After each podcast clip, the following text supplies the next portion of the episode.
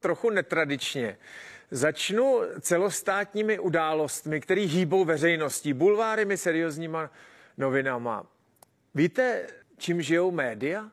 Mnou.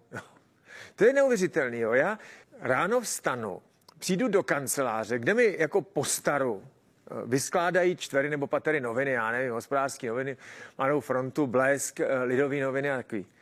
A já v podstatě není den, kdybych nebyl aspoň na dvou titulkách. Můžete mě někdy vys, někdo vysvětlit, čím to jako je? Jo?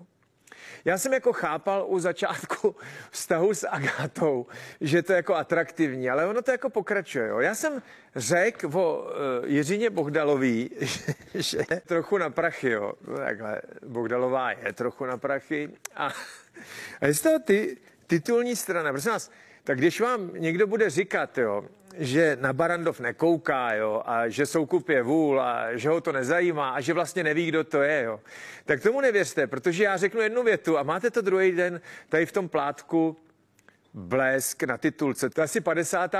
titulní strana za poslední tři měsíce. Je to jako takřka neuvěřitelný. Mě vedlo tady k té úvaze eh, ještě druhá událost. Jo. Dneska v jiných novinách na titulní straně bylo napsáno a ovládlo to zase uh, spravodajský servery, že Paroubek, Jiří Paroubek, to, to je, šit, já teď musím vážit slova, kdo to je, jo. Jiří Paroubek zase se se mnou soudil a rozhodl se to hnát vejš, teda níž, teda to je všechno špatně, jo. Až k nejvyššímu soudu to Jiří Paroubek táhnul, jo. Protože jsem asi před čtyřma rokama tady o něm řekl, že je arrogantní klaun jo, a trumbelín. Jo. a spoustu dalších nehezkých věcí o Jiřím Paroubkovi, protože ho nemám rád. Jo. A říkal jsem si, jsem politický komentátor, tak si to můžu dovolit, tak kdo má říkat pravdu, být nepříjemnou jiný než politický komentátoři. Jo. Paroubek mě moc krát zažaloval, moc krát, opravdu moc krát. Jo. A když to nějaký soud zamítne, no tak on to žene vejš. Jo. A nejvyšší soud eh, dneska rozhodl, že mu můžu říkat, že je arrogantní klaun. Že on jako veřejná osoba to musí jako strpět. Takže arrogantní klaun je v pořádku. A když jsem řekl, že je trumbelín, prosím vás, tak to není v pořádku. Za to se mu mám omluvit. Tak prosím vás, pane Parobek, já nevím, jestli vám to bude stačit, jo. Mně nevadí, že jste arrogantní klaun, jste arrogantní clown. Nikdo nemá rád Jiřího Paroubka. Vůbec nikdo nemá rád Jiřího Paroubka. A přitom Jiří Paroubek tak chce, abyste ho všichni měli rádi. Byl předseda vlády. Nešlo mu to moc dobře. Jo. On se stal předsedou vlády eh, po tom, co eh, Gross eh, skončil, Stanislav Gross skončil ve své funkci, že nedokázal vysvětlit ten byt a byl z toho prostě malér, i když to myslel upřímně. Jo. Jirka se stal předsedou vlády Pogrosovi a dokonce jako chvilku to i, nebo předsedou strany a pak byl předsedou vlády, dokonce mu to i trochu jako šlo, jo. Ne moc dlouho a chvilku to dělal. A v roce 2010 jako vyhrál volby, akorát jako nikdo nemá rád, jo. Tak s ním nikdo nechtěl udělat koalici, takže Jirka vyhrál volby, ale, ale nebyl už potom ve vládě. A pak zkoušel být prezident, tak to nešlo senátor, ne, nešlo taky. Založil si politickou stranu, jo. Myslím, že to dostalo 0,01%, tak to taky nešlo. A teď říká, že chce být prezident. Jirka. Že na to má intelektuálně a tak na to má. Jestli nechci žít někde, jo. Tak v zemi, kde je Jirka Paroubek prezident, jo, a Jiřina Bogdalová myslím kultury nebo tak něco. Ne, opravdu, Jirko, já se ti omlouvám, ne, nejseš Trumbelín. Ne. Omlouvám se ti za toho Trumbelína. Jsi akorát arrogantní klaun. Tak dobrý. A to jsem vyhověl soudu teď. Nesmím říkat, že je Trumbelín, tak se mu za to omlouvám, ale že je arrogantní klaun, to můžu říkat. A můžu taky říkat svoje hodnotící soudy opřený o fakta. Jirka Paroubek je neschopný, neúspěšný, neoblíbený, arrogantní klaun. Takže prosím vás, zítra na Barandově přesně ve 22.00 bude pořád, kdo je Jiří Paroubek. Jirko, prosím tě, vem si dvě tušky ostře nabroušený, kdyby jedna přestala psát, aby si dělal poznámky, kde jsem tě urazil. vem si blok. Před tím pořadem, tak zhruba za 10 minut 10, jo, si vem Lexaurin nebo něco na nervy, já nevím, možná ti líp funguje panák myslivce nebo takhle, nevím. Něco na nervy a dívej se. Těm advokátům, který mě pořád jako žalujou, prosím tě, řekni, ať se dívají taky, jo, abyste to nemuseli si pak přehrávat na YouTube. Jirko, tak se měj hezky, klidnou noc a uvidíme se zítra. A teď jedna poznámka nebo velmi krátký komentář k věci, která mě jako zaujala v médiích v posledním týdnu. O psychiatrický péči jo, se minulým týdnu, nebo teď v těchto dnech, napsal docela dost. Jo. Nejvíce psalo o Janu Cimickém, což je ten známý psychiatr, takový ten mediální psychiatr, který mu rozumí a klidným hlasem vám vysvětlí, že bude všechno v pořádku. To nám dělal 30 let. A taky k tomu dělal spoustu jiných věcí, eh, znásilňoval eh, ženy, které k němu chodili eh, pro radu, pro pomoc. Jo? A on, když ucejtil možnost, že ta žena je bezmocná a že mu důvěřuje, tak ji jako využil, aby se jako uspokojil. To je super. Cimický je bezvadný kluk. Teď je, bude obžalované, teda policie to dala státnímu zástupci, aby ho obžalovali ze znásilnění a vydírání. Jak to dopadne, to nevíme, ale psychiatry to dobrý jako jméno neudělalo. Zvlášť když ta komunita psychiatrů jako několik desítek let vlastně nechala za ně mluvit eh, Cimickýho, aniž by se proti tomu nějak bránili. Jo, a zase jsme u médií. Jo. Jo, to je prostě stále opakující se téma. Já jako mediální vlastník, a mně to může být jedno, jo? já s žádnýma médiema, kromě vlastních, nevycházím, třeba s tím bleskem, nebo tak, je mi to vlastně úplně jedno. Jo? Když to všichni ty ostatní lidi s těma médiema musí nějak vycházet. A Cimický mluvil za psychiatrickou komunitu na veřejnosti. Byť se ukazuje, že spousta psychiatrů, třeba ředitel Bohnický léčebny, kde on dělal uh, šéfa nějakého úseku, kdy si jako věděl, o těchto těch věcech, ale nic jako neřekli. No, což je super, jo. Tak až vám budou psychiatři jako radit, ať s každým problémem jdete ven a ať to ze sebe setřesete a podobně, jak si vzpomeňte tady na Cimickýho, kde komunita psychiatrů jako 30 let věděla, co je to zač. A neřekli ani popel, protože náhodou by se mohlo stát, že Cimický by v médiích o nich mluvil ošklivě, jo. Tak super. Tak eh, to je jedna poznámka k psychiatrii. Ta druhá, že prý jsou nějaký studie, že elektrošoky jako uh, nemusí být tak blbá věc psychiatrie, jo. Že se to zkoumá, ty elektrošoky. A že možná to není na některé diagnozy úplně špatný, jo. Já nejsem psychiatr, jenom mně to přijde opravdu legrační, jo. Elektrošoky se zdá být pro některé diagnozy docela dobrý způsob léčby. A ne, nevím, jak dělají ty studie, jo, na, na kom to jako zkoušejí, jo, nebo tak, ale je to jako zajímavý. Pak jsem taky četl článek, že někde v Jihlavě psychiatrický léčebně byla mnoho let jako kurtována nějaká pacientka jako klůžku, jo. A teď eh, samozřejmě lidskoprávní organizace, když to jako vešlo jako ve známost, tak to jako kritizují, že jí zničili kvalitu života a tak dále. A k tomu se ozvali nějaký psychiatři, kteří říkali, že to kurtování klůžku někdy není úplně jako špatný, jo, že, že by se to mohlo jako někdy jako používat, že to zase tak blbý není. No tak dobře, tak asi zpět. Od moderní psychiatrické léčby Oni říkají komunitní léčba, jo, a tak, a že by z léčeben měli uh, ty psychicky nemocný být, uh, být uh, jako v komunitách svých a, a procházet terapiemi a medikace a tak. Tak se vracíme k elektrošokům cimickému a kurtování klůžku. Doufám, že se nevrátíme k lobotomii, že jo?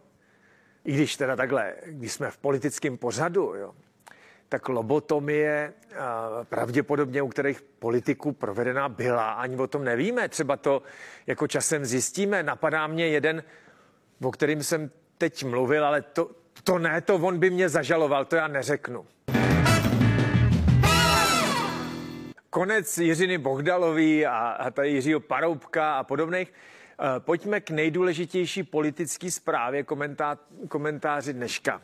Staťák, tedy Český statistický úřad, dneska oznámil výši inflace za září jo, a je 18% meziročně. Jo, to na, ceny ke konci září roku 2022 jsou o 18% vyšší než v září, v září roku 2021, meziročně.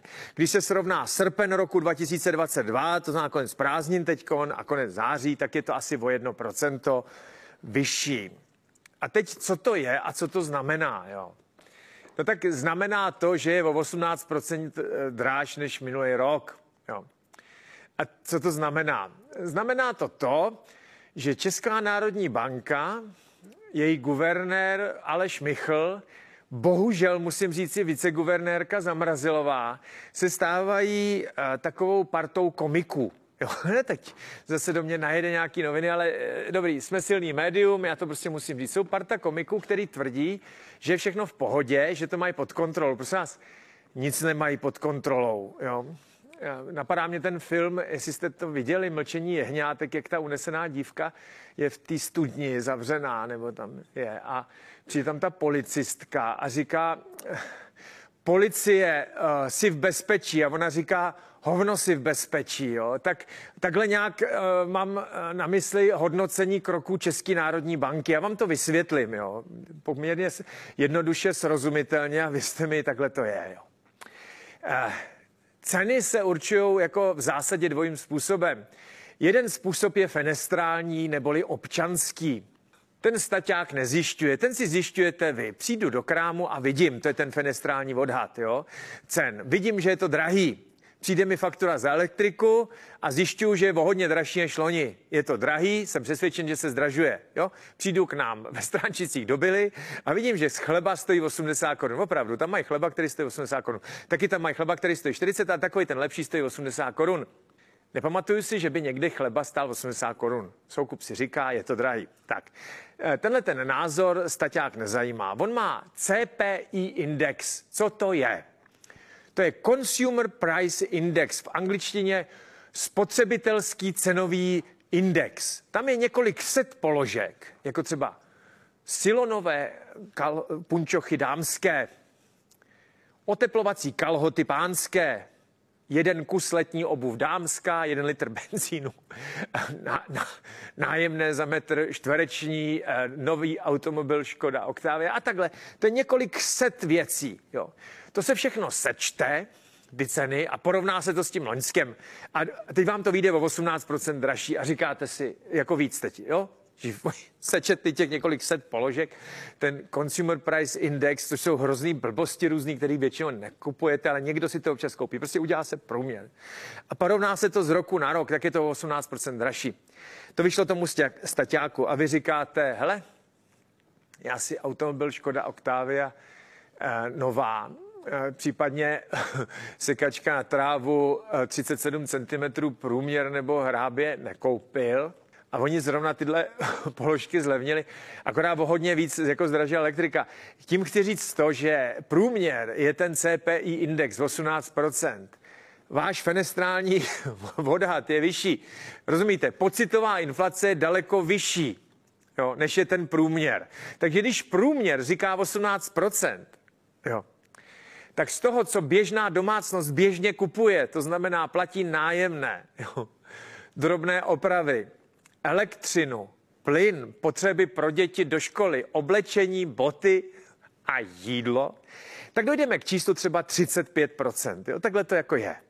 Těch 35% zlepšují čísla automobil nový, tuzemské výroby, džínové kalhoty pánské a podobně. Džínové kalhoty pánské jsou v pohodě, ty mi ještě rok vydrží, ty si nový kupovat nemusím.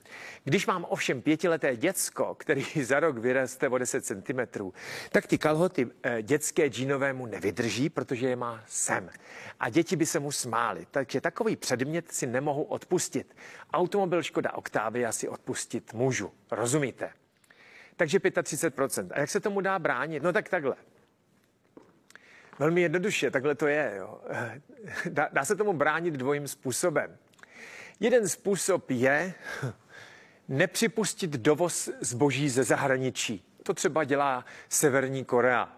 Co máme, to si vyrobíme a ceny eh, si určíme někdy na nějakém státním úřadě a je to. Důsledkem tohoto postupu je, že nic nikde není, kupuje se to moc draho a pod rukou. Co vám to připomíná? Ano, socialismus. Oficiálně byly mandarinky levné. Prakticky se nedali sehnat a pokud ano, tak pod rukou a byly velmi drahé. To není dobrá cesta. Druhá cesta, jak bránit inflaci, je úroková sazba.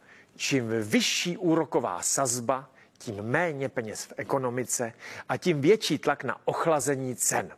Znamená to taky ochlazení ekonomické aktivity. Když Česká národní banka tvrdí, že je všechno v pohodě, že zvyšovat úroky netřeba a že se to samo srovná a říkají, že prej příští rok už ta inflace bude asi 2% nebo po příští, tak kecaj. Jo. Pak taky můžete eh, dělat věci s kurzem. Když budete intervenovat na kurz koruny tak, aby ta koruna byla silnější, tak jdete eh, proti inflaci. Když se dováží eh, jeden radiomagnetofon zahraniční výroby z CPI indexu nebo televizor plazmový, plazmový 105 cm uhlopříčka nebo něco podobného, co tam bývá, jo, tak když máte silnější korunu, a ta věc stojí tisíc dolarů a dolar můžete koupit za 21 korun, no tak ta televize stojí 21 tisíc. Když dolar stojí 28 korun, tak ta televize stojí 28 tisíc korun. Takže můžete intervenovat na posílení kurzu koruny a tím tlumit tu inflaci, což se dělá. Můžete to dělat ovšem do té doby, než vám dojdou prachy v rezervách České národní banky, což se dřív nebo později stane. Česká národní banko, děkujeme pěkně. Jsme zvědaví na říjnový čísla. Já typuju, že budou začínat dvojkou. Já jsem vám to říkal. Bohužel. Pod tlakem bulvárních médií, v steku různých novinářů z konkurenčních vydavatelství se dost často zapomíná na to, že některé věci vím dřív než ostatní. Možná je to intuice, eh, možná jsou to práskači ve volebních štábech, to je celkem jedno. Jestli mě někdo práská, tak já ho neprásknu, rozumíte?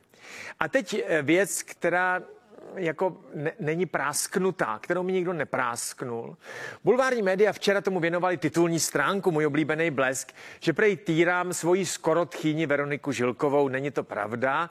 Eh, na moje politické názory moje rodina nemá žádný vliv a jestli něco nechci, tak je to týrat Veroniku Žilkovou, to je jako pochopitelné snad nemusím být jako někteří nejmenovaní redaktoři bulvárních médií ze mě nemusí udělat úplnýho dementa, abych nechápal, že není dobrý urážet eh, skoro tchýni Veroniku Žilkou a proč bych to jako dělal. Jo. Já jsem řekl jednu věc. Jo. Řekl jsem to minulý týden a řekl jsem to úplně první. A to, že podle mě, jestli ve štábu hnutí ano, eh, si umí spočítat dvě a dvě a jestli Andrej Babiš umí spočítat jedna a jedna, což teda Andrej Babiš umí, protože je miliardář, on umí počítat do hodně miliard, jo. No. E, tak jim vyjde, že Andrej Babiš má malý šance na zvolení prezidentem. Má absolutně stoprocentní šance postoupit do druhého kola. To je jasný. On má prostě 25% hardcore voličů, který ho nekriticky milujou. Což je super v parlamentních volbách, v jednokolové volbě. Jo, když máte 25% lidí, kteří vás nekriticky milujou, no tak těch 25% je hrozně moc. A do parlamentních voleb jdete volit jenom jednou. Tam hodíte hlas, ty se sečtou a pak se zjistí, kolik procent má váš favorit. To je skvělý. Jo.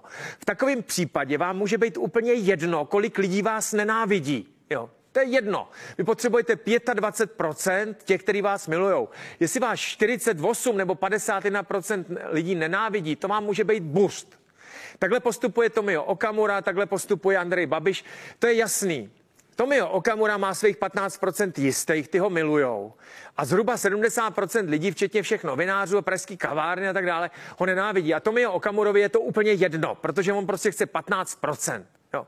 A ví, že dříve nebo později se do té vlády dostane, že jednoho dne povolební matematika se bez něj neobejde a on bude sedět ve vládě. A co si o něm myslí lidi někde tady na kampě, jo, nebo někde v redakci ledových novin nebo hospodářských novin, je mu úplně jedno. Tenhle ten systém nefunguje v případě dvoukolové volby. Protože to, že postoupíte do druhého kola 25% hlasů, nic neznamená. Protože v tom druhém kole, kde jsou dva kandidáti, se začíná od nuly. A tam je sakramentsky důležitý, kolik lidí vás nenávidí. Jo. A to je ten problém. Takže Andrej Babiš prezidentský volbě by snadno vyhrál první kolo. Problém je, že ho zhruba 55-60% lidí nikdy volit nebude, jo? protože ho nesnášej. A to je ono. Jo? To je prostě ono. Andrej Babiš ví, že ve druhém kole zvolený nebude. A do tohohle on nepůjde, on se nepouští do prohraných bitev, nikdy to nedělal. Jo. Udělal ve svém životě chyby, ale tohle by byla úplně zbytečná chyba. To si ověřil v senátních volbách, kdy jeho kandidáti postoupili úplně hromadně do druhého kola a v tom druhém kole schořeli. Ne proto, že by ty kandidáti byli blbci, jo, ale proto, že přišli lidi hlasovat proti němu, proti Andreji Babišovi. Jo. Takže on musí buď se na to vyprdnout, nebo podpořit nějakého středulu nebo něco podobného. A nedělat nic, anebo nominovat svého kandidáta. Ale pak to nemůže být Andrej Babiš, protože ten ve druhém kole prohraje. A šéf, vůdce hnutí ANO, zakladatel a guru, nemůže mít na triku prostě dramatický neúspěch a prohru v prezidentské volbě. Pak to může být teta Šilerová. Milá teta odvedle, proti který v zásadě nikdo nic nemá. Ale ona je tak spojená s Babišem, to dopadne stejně jako ve druhém kole uh, senátních voleb. Jo. Oni, ne, oni řeknou lidi, dobře, my proti ní toho moc nemáme, je to milá paní, uh, no jo, ale on ji řídí Babiš, to mi nechcem. Nebo Žvanil. Žvanil Havlíček, Karel Havlíček. Dobrý, on se i hezky oblíká, je docela takový pohledný chlapík, že jo, prošedivělej, pěkná postava, udržovaný drahý oblek, pěkná kravata. Jako prezident by jako vypadal oproti Zemanovi dobře, jo, Havlíček. Fakt jako elegantní pán, charismatický, dobře mluví, trošku moc na můj vkus, ale má stejný problém jako Šilerová. Nikdo mu nevěří, že když Andrej Babiš ne, řekne sedni, tak on že nesedne. Lehni, lehni, Podepiš, nepodepiš, tomu nikdo věřit nebude. To je problém. Jo. Mně by třeba Havlíček se tam líbil, fakt vypadá dobře. Jo. A nebo jsem říkal, jeden člověk, nic proti Veronice Žilkový, jeden člověk, to, to fakt nebylo proti Veronice Žilkový, který s Babišem to hnutí ano zakládal. Jo. Nepamatujete si to? V roce 2012 byl bordovou kampaň, Martin Stropnický byl známý herec, jeden z takových těch nejoblíbenějších herců, který vymet každý seriál, film, že jo? ředitel divadla na Vinohradech, obdivovaný, obletovaný, charismatický elegán. Už tehdy prošedivěl sen několika generací několika generací dívek a žen. Jo. Na něj se chodilo prostě na Vinohrady a tak, ty ženy. Já, jako tak to je. Prostě to je, já nevím, Marek Vašut, Martin Stropnický, a Jiří Langmajer, to je takovýhle prostě charismatický herci, který jako uh, jsou. A on se pustil do politiky. A on už byl předtím minister. K té politice měl blízko. A Andrej Babišovi udělal hnutí ano tehdy. Jo. On se svým charizmatem strnul pozornost. Teď už ho Babiš nepotřebuje, protože sám je hrozně známý. Tehdy ho nikdo nezná, nikdo mu nedůvěřoval. Stropnickýmu jo. A Babiš si podle mě, jestli umí jedna a jedna, tak si řekl, tým Babiš Stropnický, ano, bude líp. Jo. To, je, to, je, to je ono. Jo. Nenecháme se zastavit, změnu dotáhneme a tak. A řekl jsem si, jestli má zdravý rozum, tak se na ně vzpomene. No a on se na ně vzpomněl. Já to řekl první. Teď už to jedou všechny média. Akorát Myslím si, že to taky stačit nebude. Ale jedna jako důležitá věc, jo. Já opravdu zkusím získat podpisy. Opravdu to udělám. Protože uznejte, že druhý kolo Stropnický soukup by bylo mimořádně zábavný.